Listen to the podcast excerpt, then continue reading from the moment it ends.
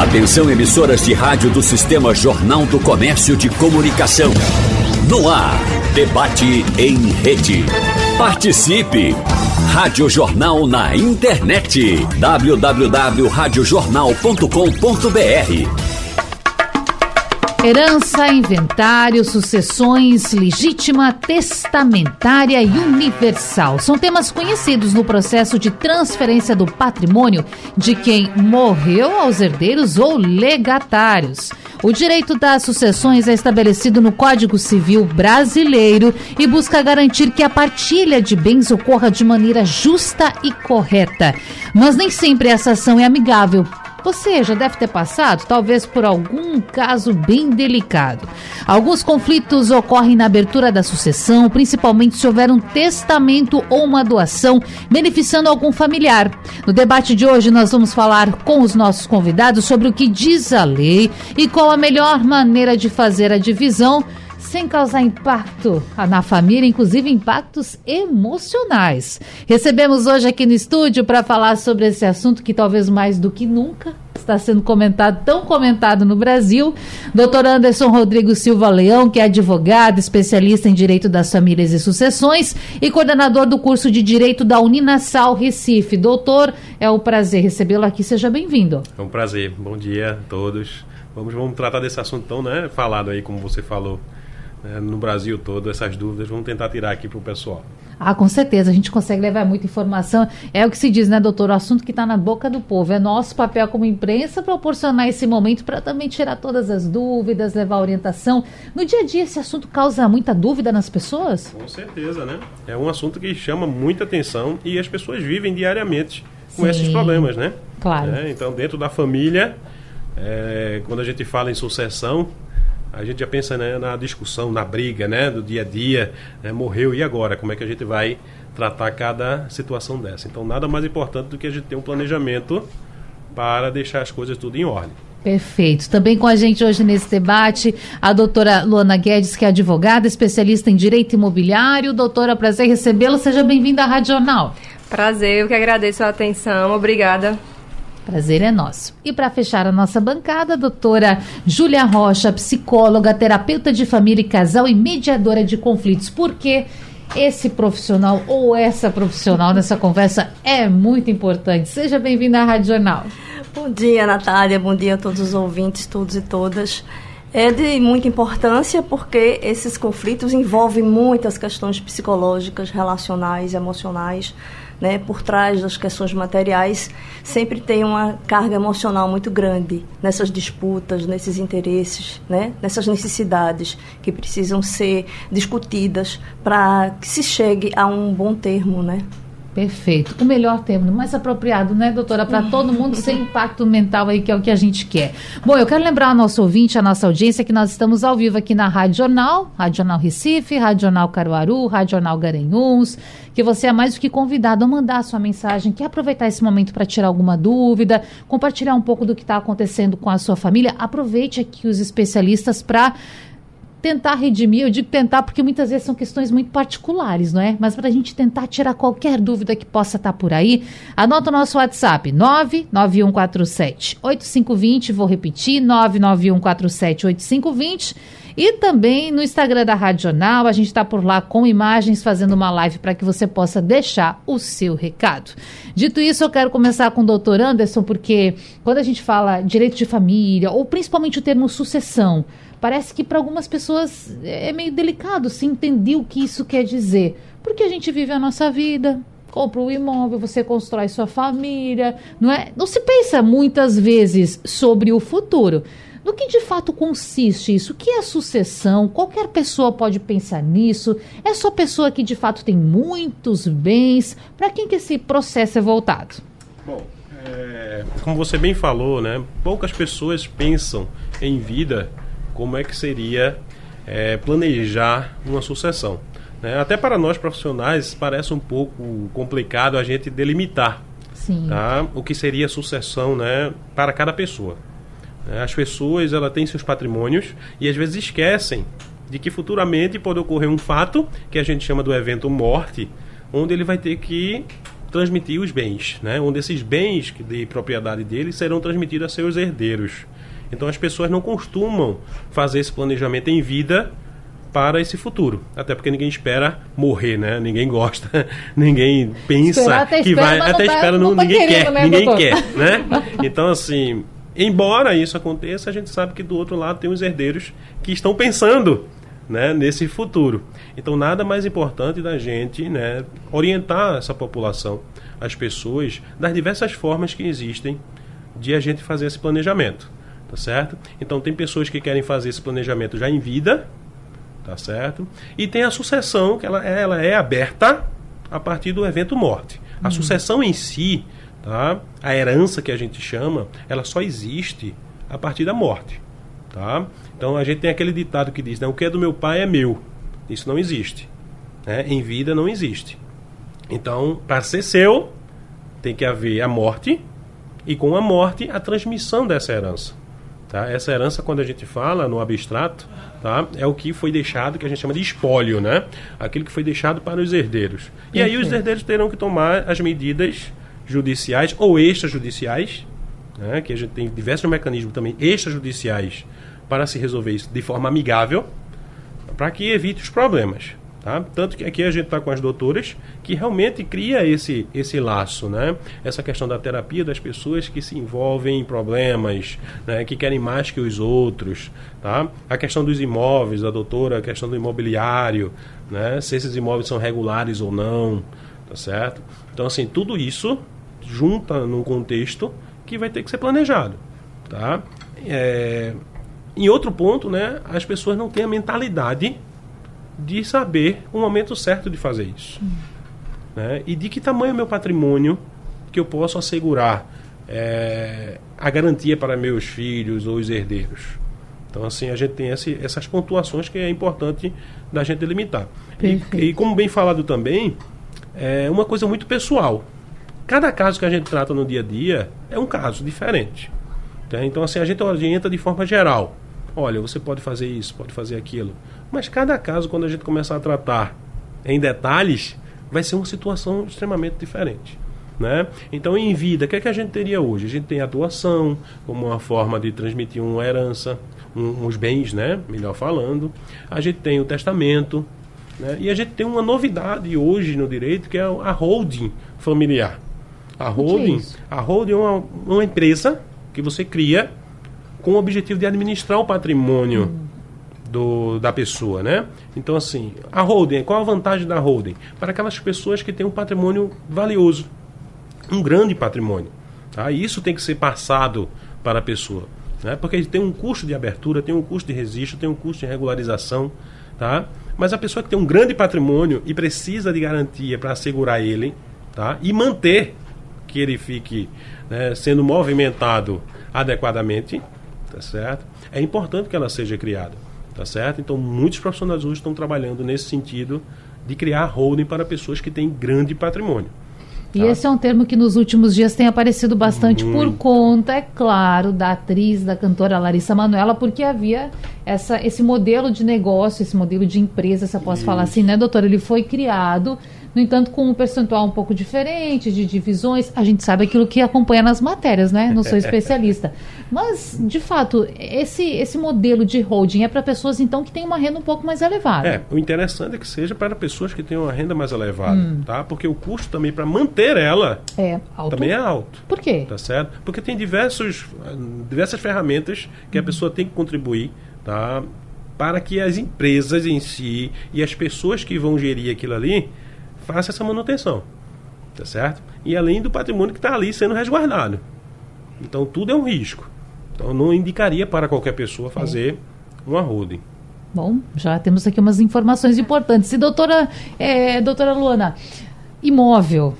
Essa é uma busca na vida das pessoas. Tem gente que passa a vida toda batalhando para conseguir comprar o seu imóvel, ter o seu imóvel. Tem pessoas que conseguem ter mais rendimentos ao longo da vida, que conquistam mais imóveis. No entanto, é como se fala já há muitos anos: quem casa quer casa, toda a família quer ter a sua casa. A gente sabe da batalha das pessoas para conseguir ter a sua casa. E aí chega em determinado momento da vida que você se vê numa situação em que precisa, por vezes, fazer essa divisão. E aí, como é que faz isso? Pois é. A gente sabe, na verdade, que imó no Brasil a gente tem mais de 80% de imóveis irregulares, né? E a gente sabe que quando a gente fala, como o doutor falou, de patrimônio de herança, a gente sabe que o que concretiza esse patrimônio é o quê? Em regra, imóveis. Então, dentro desse patrimônio aí que vai ser sucedido, que vai ser aberto à sucessão ou até em vida, vai existir imóveis. Então, assim, o, o direito imobiliário, como que ele integra na sucessão? Ele integra em relação a esses imóveis que podem estar irregulares e eles precisam se tornar regulares para que seja transmitido não necessariamente regulares, porque a gente pode fazer também a transmissão de uma posse, mas você não vai ser dono da propriedade. E aí que a necessidade de se regularizar se dá em relação exatamente a você ser o detentor dessa sua propriedade. Porque por vezes você, isso é muito comum. Você compra, adquire um imóvel que está em nome da construtora. A gente tem casos de construtoras aqui em Pernambuco que vieram à recuperação judicial. Então o ônus dessas dívidas da recuperação judicial vai pode recair sobre o seu imóvel. Então, assim, se aquele seu imóvel ele entra na sua herança, você vai ter que discutir antes da herança aquele imóvel. Ele precisa ser regularizado para que seja transmitido para os herdeiros. Então, você pode ficar ali é, no risco de perder o seu imóvel porque ele não está regularizado. E, e, fazendo é, uma complementação em relação à holding, a holding, é, popularmente dizendo, dizendo, é uma empresa certo? É só um termo técnico, mas Sim. ela é uma empresa que ela tem um propósito específico. E esse propósito específico é administrar e gerar o patrimônio que está envolvido. E não necessariamente só imóveis, tá? Pode ter patrimônio, como o caso que você falou, falou de Larissa Manoela, que existe ali gestão dos patrimônios que não são imobiliários. E isso pode estar tá incluso dentro dessas empresas que vão gerir e aí a necessidade da gente ter dentro dessa discussão aí, dessas empresas de propósito específico, não só um advogado de família, de sucessão, imobiliário, mas também societário, porque envolve relação de sociedade ali, apesar de ser uma família. Então, como o doutor falou, complementando, e realmente importante, para esse tipo de empresa, ela é maravilhosa, porque no ato de uma morte, quando dá abertura, você não vai pagar o imposto de morte. Você vai retirar a cota dele e dentro do contrato social vai estar previsto como se dá a transmissão daquele sócio que faleceu. Então, todos esses instrumentos em vida, eles são possíveis. Claro que a gente precisa sempre resguardar e estar atento à questão da legítima, porque a legítima é o que a legislação brasileira nos exige. Ela impede que você saia doando em vida e não resguarde, por exemplo, a legítima daqueles herdeiros necessários. Entendi. Agora tem uma questão, a senhora falou sobre imóveis irregulares. A gente pode, em situação irregular, melhor. Quando a gente fala em imóveis em situação irregular, ou seja, você não tem escritura, você não tem a comprovação ali do papel, isso também pode, pode ser usado para quando a gente fala de financiamento habitacional, tem muita gente que faz o financiamento, passa 30 anos pagando financiamento e aí demora para ter escritura de fato com o seu nome. E se acontecer do chefe da família ou da chefe da família, da pessoa ali falecer no meio disso tudo, e, e é problema? então, é, Natália, a gente existe a Caixa Econômica Federal, Sim. que é o maior credor do, do, do é, detentor dos credores imobiliários, né? Então, uhum. ele, ele é o maior banco que hoje em dia a gente tem esse sistema de financiamento habitacional. Então, isso acontece acontece muito. Em vida, você está lá pagando a prestação daquele imóvel e aí vem alguém e falece. Aquele financiamento ele pode estar tá quitado. Então, o imóvel, o objeto do imóvel, é pela lei da alienação fiduciária também, que o banco é que é o dono. Então, se não acontece a transmissão, a gente precisa regularizar isso. Hoje, atualmente, a gente tem aí, inclusive, um movimento do CNJ que ele busca a extrajudicialização para facilitar a regularização. Então, a gente tem instrumentos hoje em dia da adjudicação compulsória que ela pode ser feita extrajudicial em que ajudam a regularizar. Então, assim, o, o, o, entrave que acontece por muitas vezes é porque a gente não tem a unificação é, nacional dos instrumentos de cartório. Então, acontecem por região entendimentos diversos. A gente tem um código de normas, mas existe ainda uma discussão em que cartório aqui entende dessa forma. Mas isso é um caminho, uma construção que a gente está se aproximando de ter uma normatização em relação a esses instrumentos extrajudiciais que podem nos facilitar. A gente estava até conversando antes, né, doutor? Porque esse é o caminho, o caminho da extrajudicialização para facilitar a celeridade. Porque a gente está aí no judiciário, infelizmente, que gente não consegue abraçar na velocidade que poderia ser tantas demandas que chegam a ele. Doutora Júlia, é dor de cabeça, viu? A gente ouvindo aqui, pensando no povo em casa, se colocando dentro dessa situação, ou dirigindo o carro, nos acompanhando onde quer que estiver nesse momento, e a gente agradece pela audiência. A pessoa pensando, poxa, lá em casa está acontecendo isso. Ou será que eu preciso começar a pensar no meu futuro quando não estiver mais aqui, o que eu vou fazer? E a gente sabe que todo esse processo que os doutores colocaram aqui para a gente agora, ele gera muito trabalho. É documento, é papel, mas aí tem a questão emocional, porque você já está lidando com a perda de uma pessoa querida, uma perda de um familiar que muitas vezes é aquela pessoa que pode até sustentar o lar. Tem uma, uma receita fácil para a gente lidar com tudo isso? a complexidade humana, né? É. Não, não tem assim uma mas assim dando enfoque também, porque além das questões patrimoniais dos bens, né, muitas famílias têm uma empresa familiar. Sim. Então isso a gente também, vamos dizer assim, trazendo isso também para aqui para o debate, isso também cria muitos conflitos, né, trazem muitos conflitos. Né? A família, o sistema familiar, enfim, uma empresa familiar, congrega muitas diferentes personalidades, as pessoas com diferentes valores, é, estratégias de ponto de vista diferente, é, estratégia de negócio, é, questão, enfim, muitas questões emocionais né, que estão envolvidas nisso, certo? Então, no caso, é, a gente tem um enfoque que por trás da questão material, das questões patrimoniais, há muitas questões relacionais.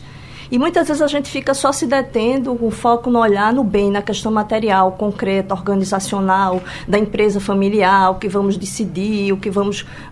Nessa distribuição, nessa questão mais, vamos dizer assim, concreta. Uhum. Por trás de. E se cria um impasse, então, muitas brigas, muitos conflitos, é, muitos impasses em relação a isso, porque por trás disso tem uma carga emocional muito maior e que nesse, nesse cenário se manifesta de uma forma mais, eh, vamos dizer assim, acentuada, tá?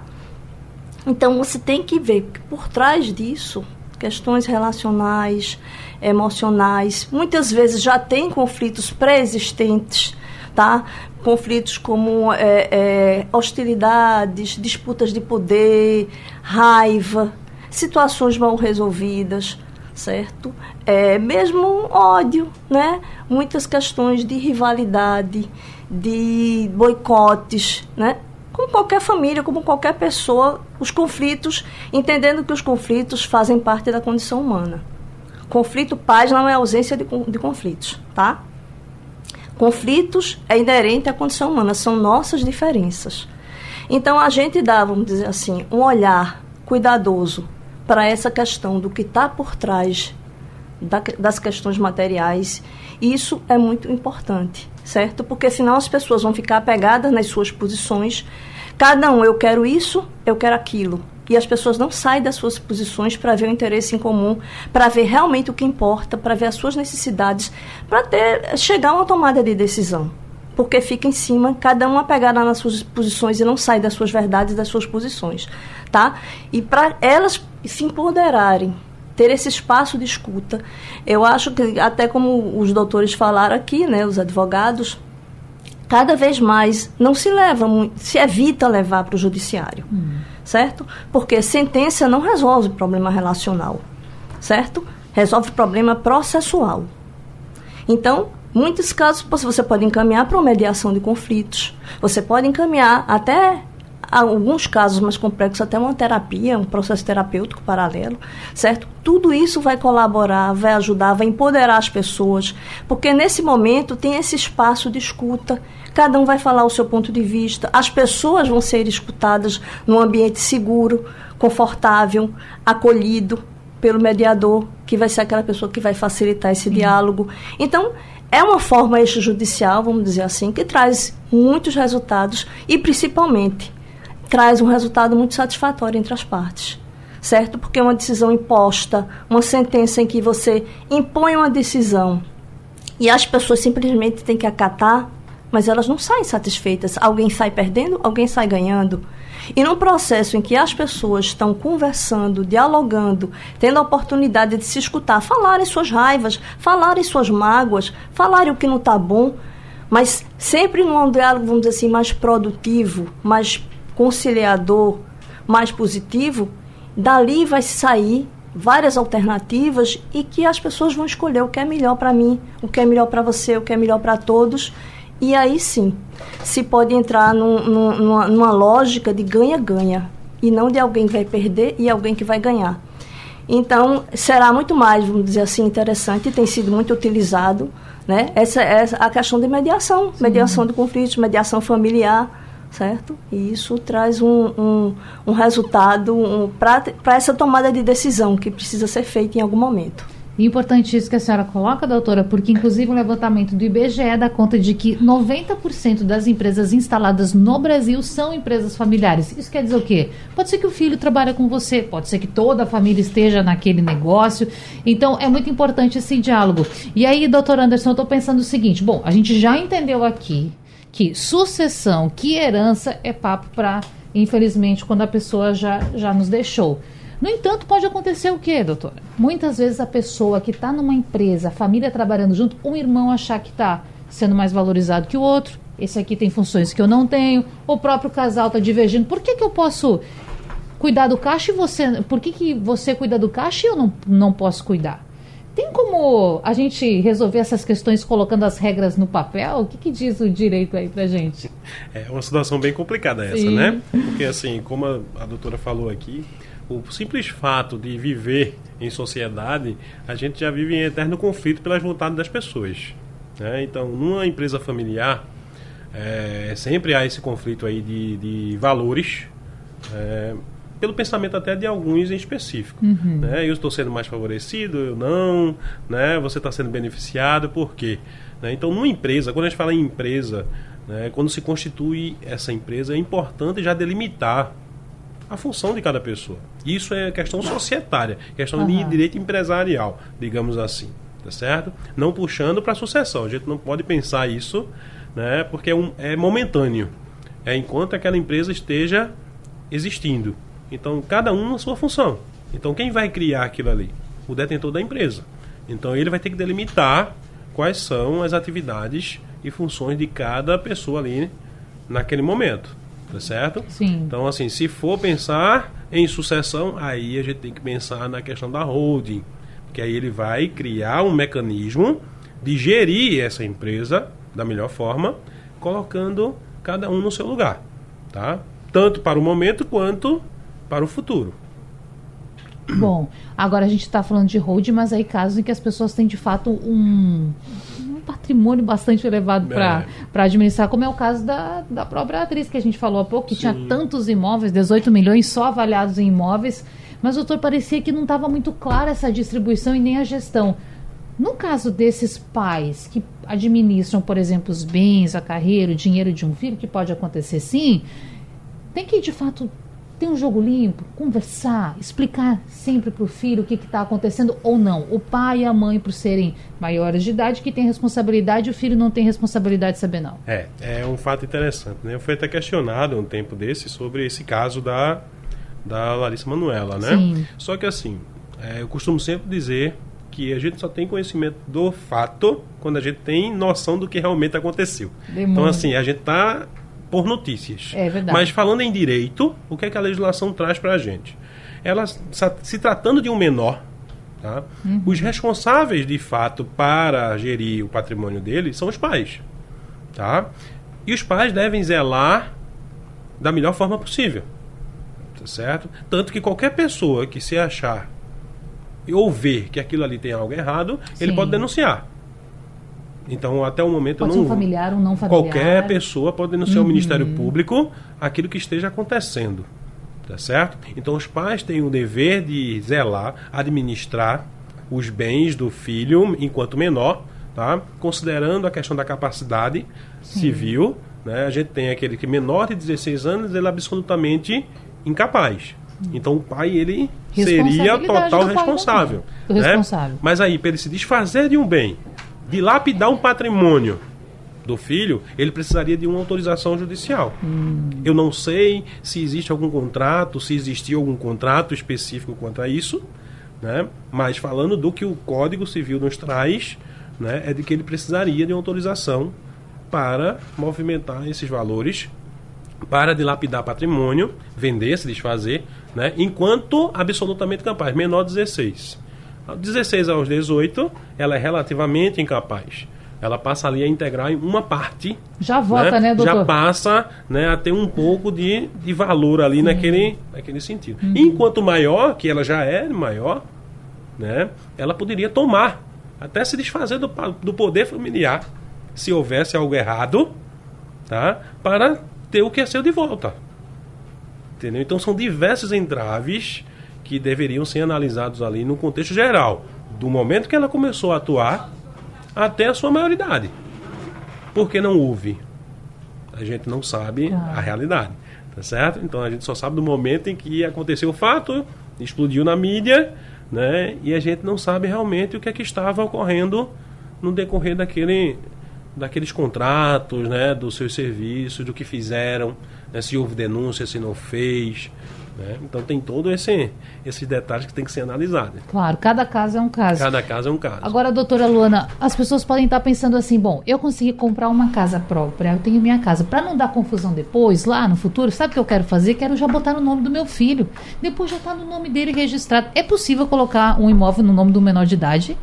É, só que o que é que acontece? Como o doutor Anderson estava falando, o menor de idade ele precisa de alguém para responder e representar ele.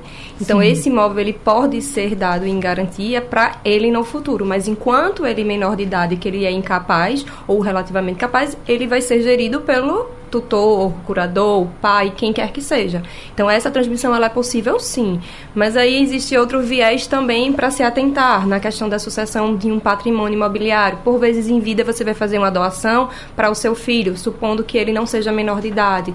E aí você vai na confiança de que aquele imóvel vai ficar porque você está já repassando em vida.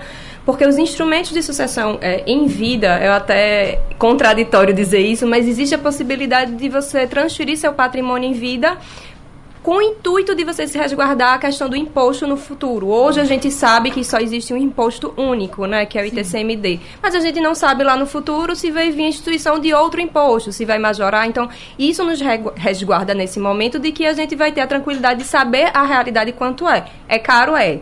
Mas aí é o que a gente diz. O que é caro hoje pode ser, é, pode ser não tão caro no futuro em relação a, a- a um patrimônio que pode vir a ser deteriorado. Então, se você faz uma doação e não se resguarda de que aquela posse vai continuar com você em vida, pode vir outro problema. E aí, assim, o seu filho ou quem quer que você esteja doando, entendendo que vai, vai ter a garantia de usufruir esse bem em vida até a sua morte, pode não ocorrer dessa forma e isso trazer outros atritos. Então, assim, essa análise familiar, de mediação, de sucessão, é uma, é uma até societária, é uma, eu digo que é um trabalho de várias mãos, porque é o entendimento, assim, no, no caso de Larissa Manoela, existe a questão societária, existe a questão da família, imobiliária, porque existem imóveis, a mediação, a mediação é excelente ferramenta para você tentar impedir uma judicialização, porque quando você tenta impedir a judicialização, como a doutora aqui exemplificou, você tenta naquele momento fazer com que ambas as partes, todas as partes,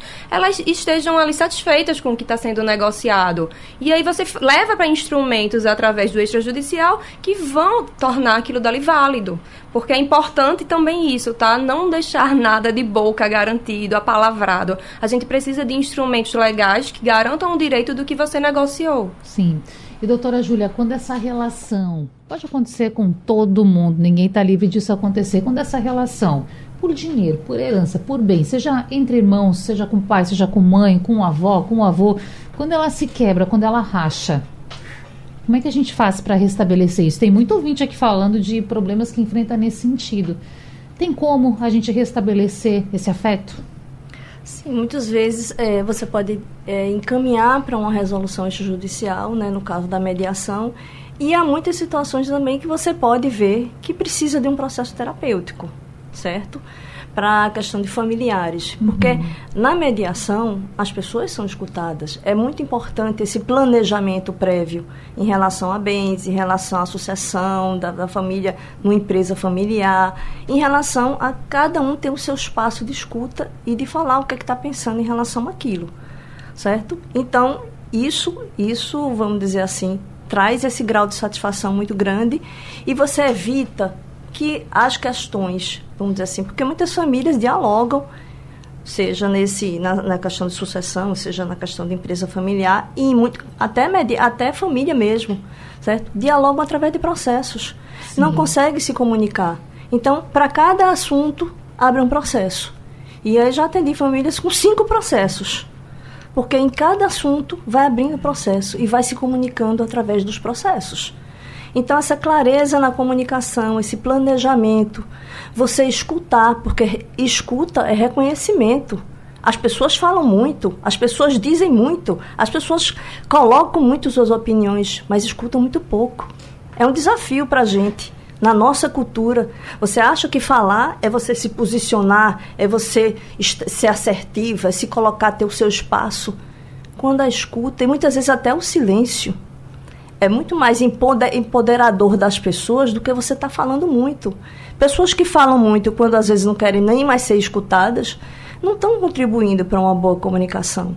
Né? Então, esse planejamento, essa comunicação, essa clareza de dizer o que se quer, o que, se pode, o que pode ser feito, essa decisão em conjunto, certo? Isso vai trazer um resultado, vai trazer, vamos dizer assim, um ganho muito maior mais adiante para que mais adiante, porque senão fica um litígio latente.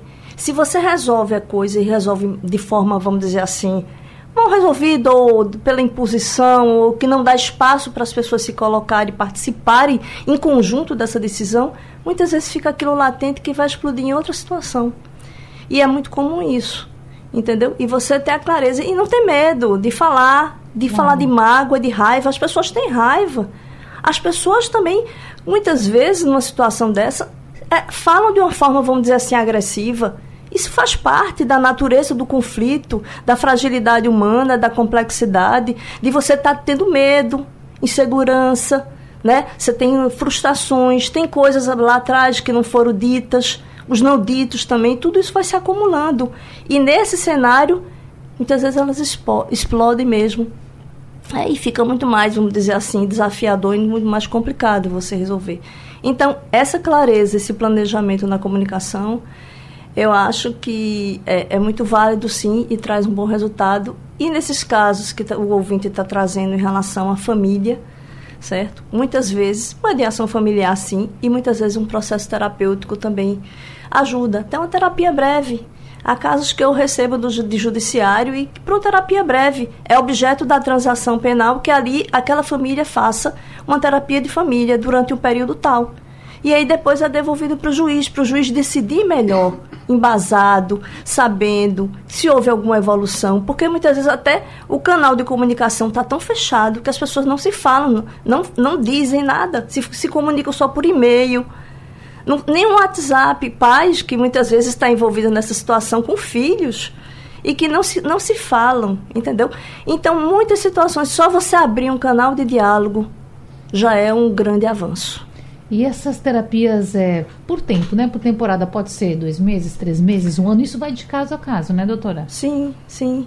Importante três isso. meses, entendeu? Geralmente, já, assim. Gera uma mudança importante. Já, porque é, às vezes até abrir um canal de diálogo uhum. para as pessoas conversarem situações em comum, situações que precisam ser decididas em comum pelas pessoas que, que importam, que interessam naquele sistema familiar, né? Naquele, naquela empresa familiar, enfim, naquela situação.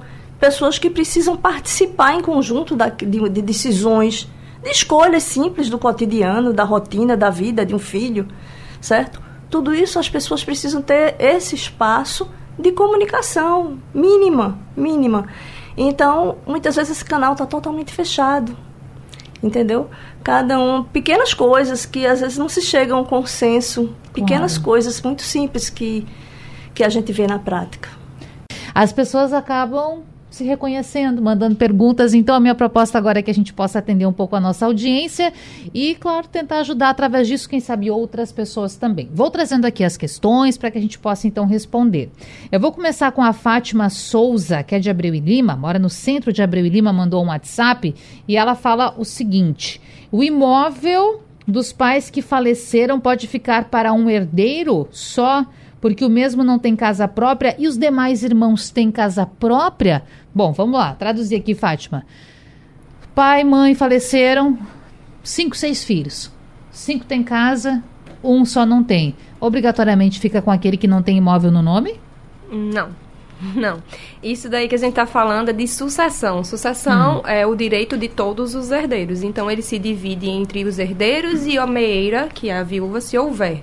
Claro que os demais herdeiros, se houver um consenso, podem renunciar para esse, esse irmão que não tem a moradia, mas isso é um ato de liberalidade.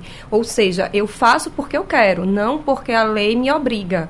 Mas pela lei, a regra geral comum é que seja dividido entre os herdeiros e cônjuges sobreviventes, se houver. Perfeito. Fátima, espero que a gente tenha respondido. Qualquer coisa, manda de novo aí que a gente ajuda você. Agora eu vou aqui com a mensagem do Carlos. Ele disse que está passando por problemas que nós estamos aqui, porque seu pai, militar, ex-combatente, não pensou dessa forma. E o irmão está criando o maior problema.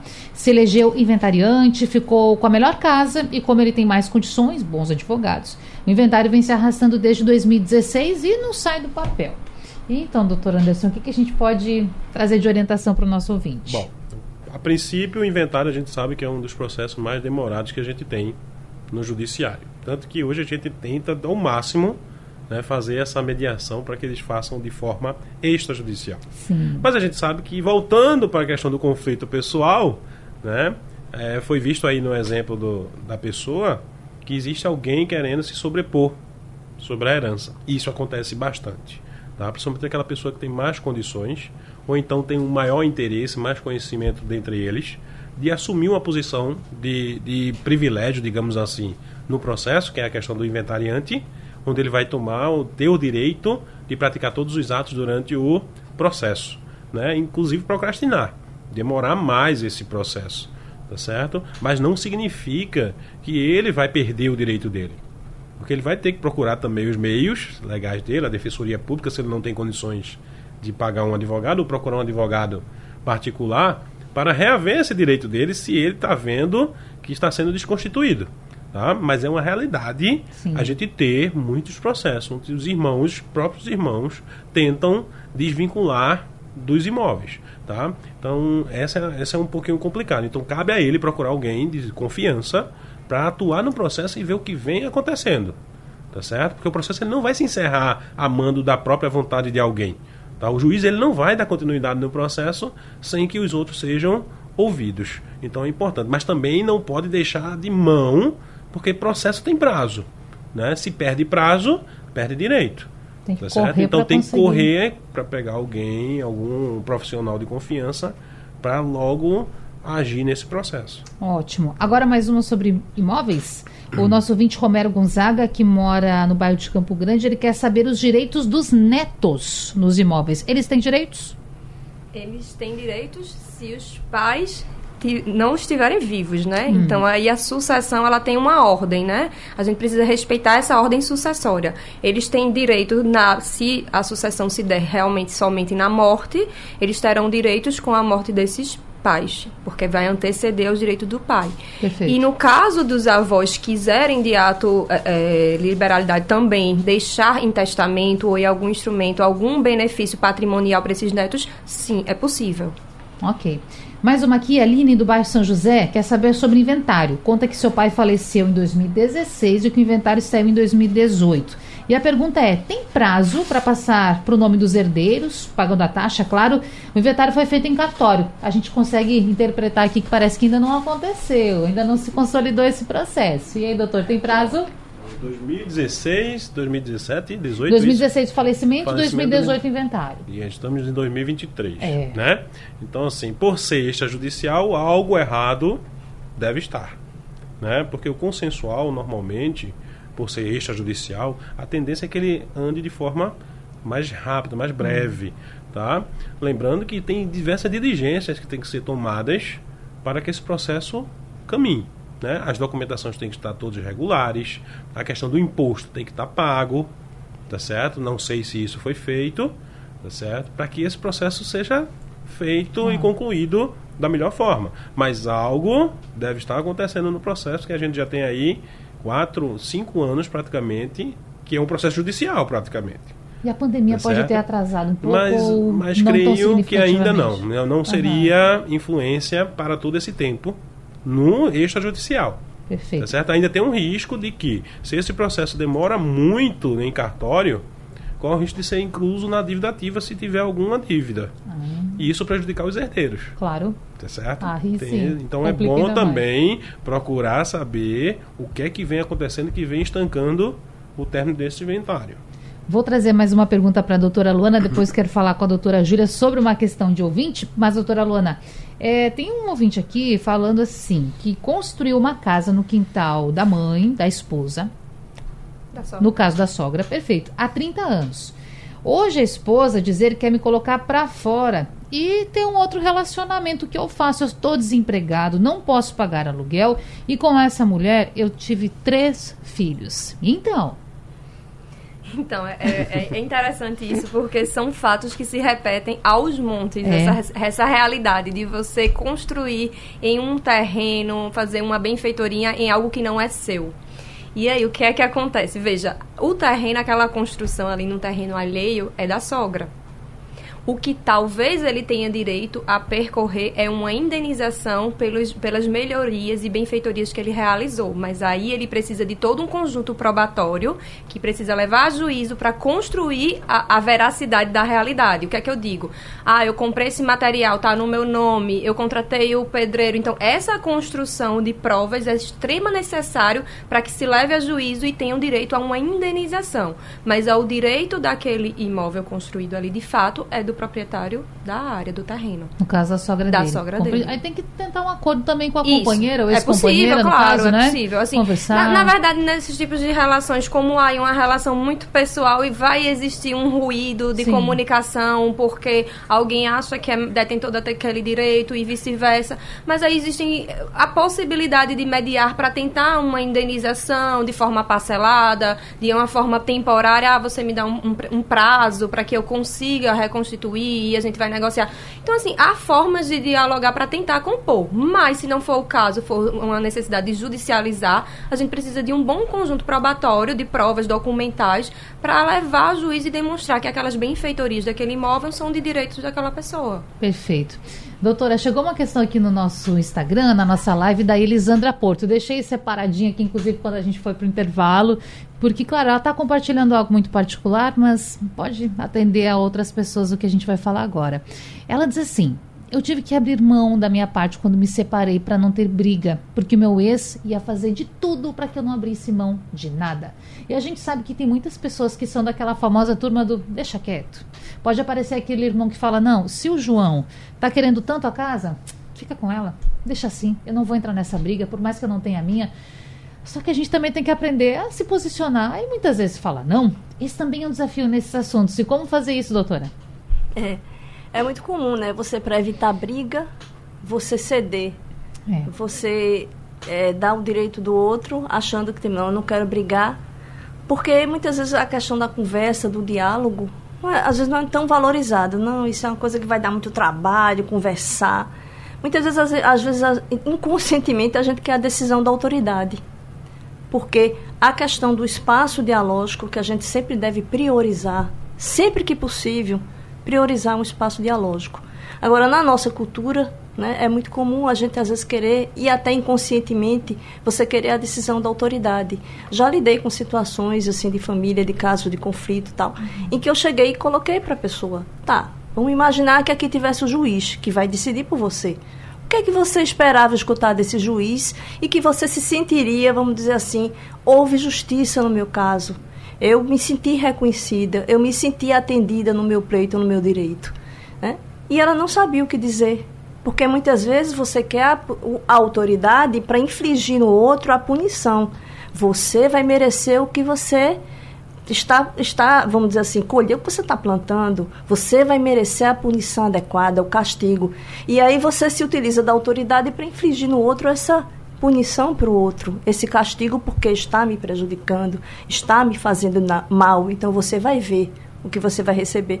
Então, esse espaço é um espaço que alguém vai ser, vamos dizer assim, punido e a outra pessoa vai se isentar. Enfim, é um ganha-perde, realmente. Claro. Né? E muitas vezes é uma forma de você lidar com os conflitos. É você ceder, ou revidar, ou você entrar no mesmo, certo? Porque muitas vezes as pessoas estão respondendo um comportamento, está respondendo a um outro comportamento. Uma coisa não acontece só por acaso de um lado. As pessoas, um comportamento responde a isso e, com, e isso vai se criando um padrão relacional. E nesse padrão relacional, né, você já está, vamos dizer assim, de, às vezes de agressividade, de revide, né, e você simplesmente ficar revidando. Você simplesmente, vamos dizer assim, revidar assim, a, a reação, a simples reação é, é atividade, é dependência. Você vai, o que o outro fizer, você está nas mãos do outro e você tem uma escolha. Você tem uma escolha de você se colocar, de você dizer o que sente, de você não entrar no jogo do outro, não entrar na briga do outro, certo? Não entrar na provocação do outro. Também tem sido muito comum, né? Muito difícil, é muito comum você entrar na provocação é. do outro e você tá entrando no jogo. Ah, não, mas não, eu não entrei em uma briga, não, porque quem começou foi ele. Não. Você, o outro começou e você deu continuidade. Você está respondendo e você está construindo um padrão relacional. Né? Então, isso é muito comum. Então, é uma das formas de você, vamos dizer assim, lidar com conflito. O conflito ele pode, se pode, você pode lidar de forma construtiva ou de forma destrutiva. Né? E não é bom você, vamos dizer assim, se você cede, né, e você vai perder, de alguma forma, vamos dizer assim, você não lidou da, me da, melhor forma, de uma forma construtiva e positiva, em que você poderia ter o espaço. Porque se você. Muitas vezes a gente negocia nossos interesses, nossas necessidades, mas muitas vezes a gente não está preparado, não está empoderado para fazer isso. E aí muitas vezes se, se chama um terceiro para ajudar nesse espaço de diálogo certo? E trazendo também que na mediação, quando a gente está falando aqui de, de, processo, de ajuizamento e tal, a mediação não é uma coisa menor. Ela é uma coisa que ela é reconhecida. Ela tem um termo final. Ela tem um acordo que pode ser homologado judicialmente certo? A partir da construção daquele diálogo, facilitada por esse terceiro que vai ser imparcial tudo que vai ser tratado ali é confidencial, certo? Tudo que vai ser, vamos dizer assim, um desfecho, caso você não chegue a nenhum acordo. E a, tudo que vai ser tratado ali não pode ser usado como objeto de prova em nenhuma outra instância, nem, nem de uma arbitragem, nem num processo judicial. Fica ali. E você tem que valorizar, porque muitas vezes não se chega a um acordo, não se chega a um entendimento, mas as pessoas muitas vezes estão empoderadas até para um futuro conflito. Acontece muito de você, às vezes, conversa, fazer a mediação, conversar com as pessoas, e ali naquele momento elas não estão preparadas para decidir, para chegar em uma conclusão. Mas isso já qualifica elas, já habilita elas para, no outro momento, elas por si só, negociar entre elas e se entenderem. Isso já aconteceu muito na minha experiência. Entendeu? Por que isso? Sem a ajuda de ninguém. Porque elas foram, de repente aquilo ali ainda não bateu, elas vão maturando, vão pensando, vão refletindo sobre tudo aquilo, até um dia que as fichas vão caindo. E aí elas, uma procura a outra e diz, olha, pensando bem e tal. E aí chega, vamos dizer assim, a uma tomada de decisão, a um desfecho, a um diálogo, a uma abertura de comunicação entre elas. Um processo. A gente é, tem um áudio. É o ser humano, né? E sua é? complexidade e, sua, e sua arte na, né? na forma de lidar é, com as suas questões. Por isso é muito importante ouvi-la, doutora. Vamos ouvir o áudio do ouvinte? Ah, vamos lá. Bom dia, sou Bertoldo Costa. Meu pai, é, ele faleceu.